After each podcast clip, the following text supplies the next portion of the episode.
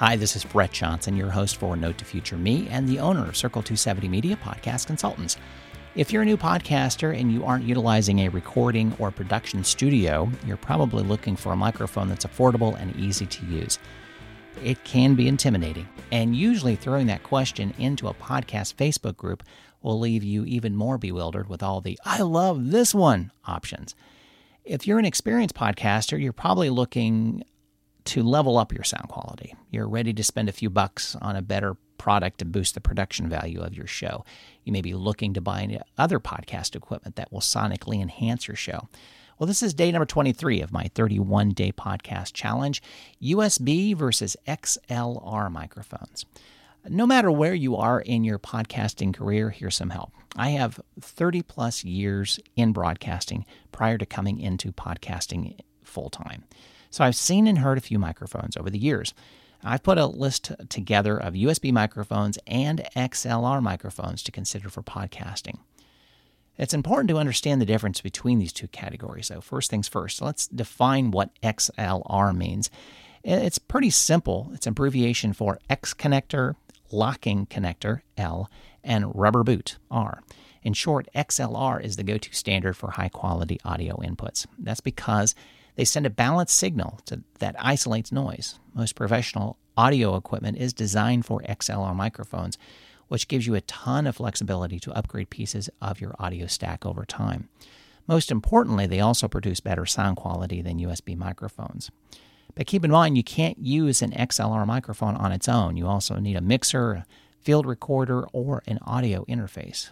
It's an expense a new podcaster has to budget in. USB microphones are highly portable. They work on a PC, Mac, or iPad. It's literally a microphone which contains all the wiring necessary to simply connect to a USB port and start recording. USB microphones have the same capsules and condenser elements as XLR mics. There's no additional gear required, so they're easier to set up and affordable for new podcasters. But keep in mind, USB microphones make it harder to record multiple tracks. Recording software often struggle to distinguish between microphones. Plus, there aren't many good USB microphone options. Most are designed toward beginners. So let's take a look at some XLR microphone choices. I broke them, out, them down into under price points. Under $150, the Rode PodMic podcasting microphone. Yeah, it's a broadcast quality dynamic microphone optimized for podcasting. It has a rich, balanced sound uh, with an internal pop filter to minimize plosives and an internal shock mounting to reduce vibration. It has a cardioid pickup signal to reduce room or studio noise pickup.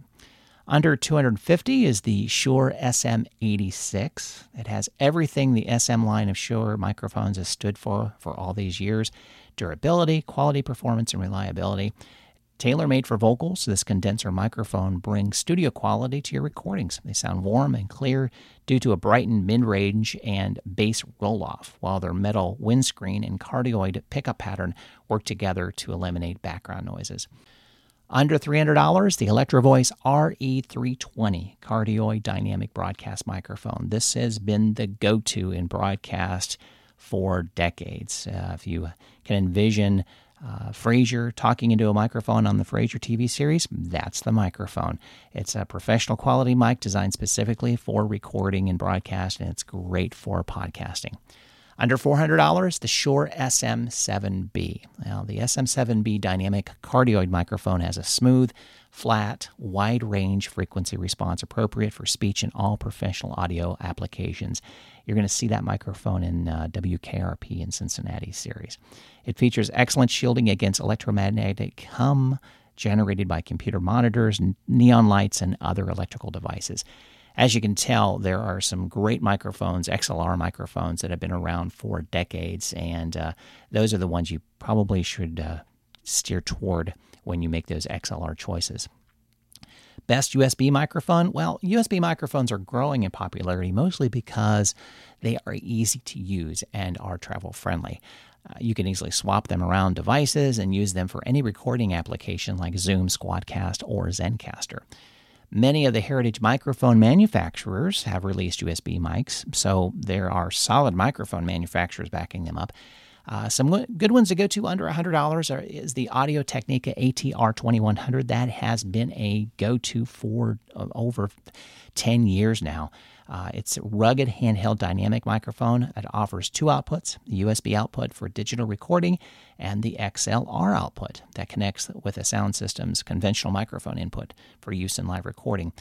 I would recommend this microphone for podcasters who aren't ready to commit to spending a lot of money. Additionally, you should consider buying an XLR to USB cable. The USB outlet on the back of USB microphones can become loose and disconnect within the microphone.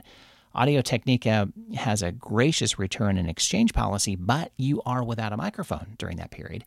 Also, if you're a Mac user, consider uh, a USB to USB C connector as well. You know how precious USB ports are on a Mac. Under $300, the Rode Podcaster USB microphone.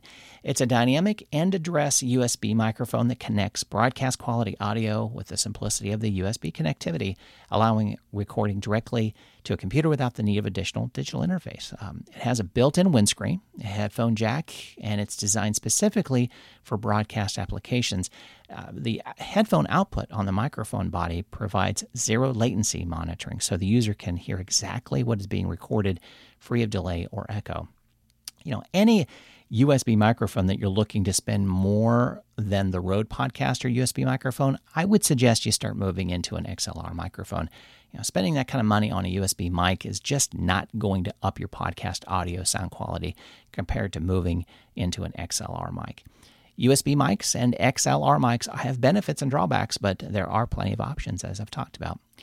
Thanks to archesaudio.com for the music you hear in this episode. It's free to independent podcasters as long as you mention them in your podcast and in your episode show notes. Talk to you tomorrow.